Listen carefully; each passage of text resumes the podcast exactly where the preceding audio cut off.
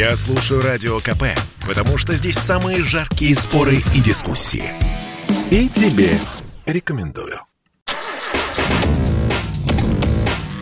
Тест-драйв. Здравствуйте, с вами Кирилл Бревдо.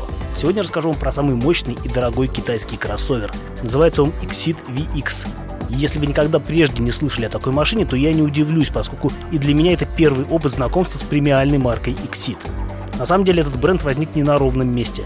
Его придумали в компании Cherry для дорогих и статусных моделей. То есть как у Toyota есть свой Lexus, так и у Cherry теперь есть свой Exit. Кстати, когда китайцы только начинали раскручивать новую марку на российском рынке, она подавалась как Cherry Exit. Прям вот так, в одно слово. Дескать, потенциальным клиентам нужно было дать понять, что это не просто еще одно безвестное непонятно что из Поднебесной, а суббренд уже зарекомендовавшего себя производителя. И только сейчас Exit, так сказать, обесчерился. Ведь ты такая всего одна Вишенка на торте Так что да, новый торт будет без вишенки. Впрочем, торт ли это? Главное, чтобы не блин комом. По всем параметрам новый Exit VX вполне убедителен. Это полноразмерный кроссовер длиной без малого 5 метров, сопоставимый по размерам с такими гигантами, как Hyundai Palisade и Kia Mojave, которых китайцы как раз и видят конкурентами своему флагману. И хотя VX стоит дешевле корейских машин, он все равно не дешев. Базовая комплектация стоит 3 миллиона 300 тысяч рублей, а топ-версия тянет на 3 600, что автоматически делает его самым дорогим китайским автомобилем на нашем рынке. А еще он самый мощный. С небольшого рабочего объема в 2 литра инженеры при помощи турбонаддува сняли внушительные 249 сил. Качестве коробки передач используется преселективный робот с двумя сцеплениями, а полный привод реализован за счет многодисковой муфты с электронным управлением. То есть, с точки зрения техники, это абсолютно современный автомобиль. Вот только премиальным я бы его все же не торопился называть. Материалы отделки приличные, но не более того. Фурнитура сделана добротно, ничего не скрипит и не люфтит. Однако отделка под дерево ничего общего с натуральным шпоном не имеет. Сразу видно, что это просто пластмасса. А самый крупный гвоздь в крышку воспринимаемого качества забивают ничем не прикрытые рамки дверей, окрашенные в цвет кузова. А ведь нынче даже на куда более дешевых машинах так не делают. Мультимедийка неплоха графикой и скоростью отклика, но прошивка пока сыровата. Скажем, в меню климатических настроек перепутаны местами пункты, отвечающие за передний и задний ряд сидений. Судя по советам на экране, предусмотрено и голосовое управление, но оно пока не работает.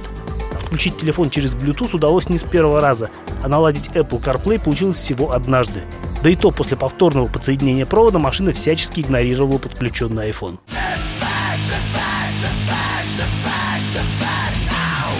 Впрочем, если не отвлекаться на частности, то можно отметить, что по части эргономики Exit VX продуман хорошо, да и обзорность не подкачала. А система кругового обзора так и вовсе шикарная. Жаль только, что камера заднего вида быстро пачкается, а омывателя у нее нет. В силу своих внушительных размеров китайский кроссовер невероятно дружелюбен к пассажирам. На заднем ряду здесь поистине царский простор. Диван разделен на неравные части, каждая из которых имеет две регулировки по длине и углу наклона спинки.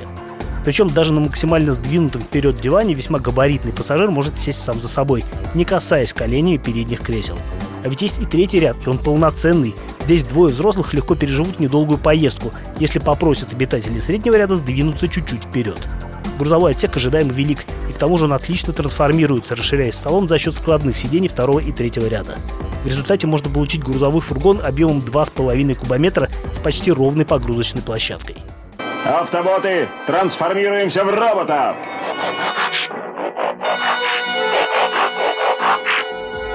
Как едет Exit VX, мне скорее понравилось.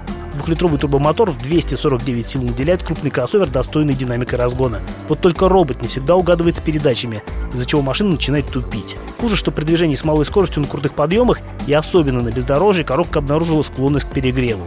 Во время тест-драйва по дорогам Чечни я неоднократно видел на приборной доске соответствующее объявление. Не очень понравилась и плавность хода. Подвеска излишне подробно информирует о дорожных дефектах, хотя уверенно справляется с пологими волнами и отлично отрабатывает гравийные покрытия. А вот за акустический комфорт VX определенно стоит похвалить. В салоне тихо едва ли не на любой скорости. Да и управляемость для такого великана отличная.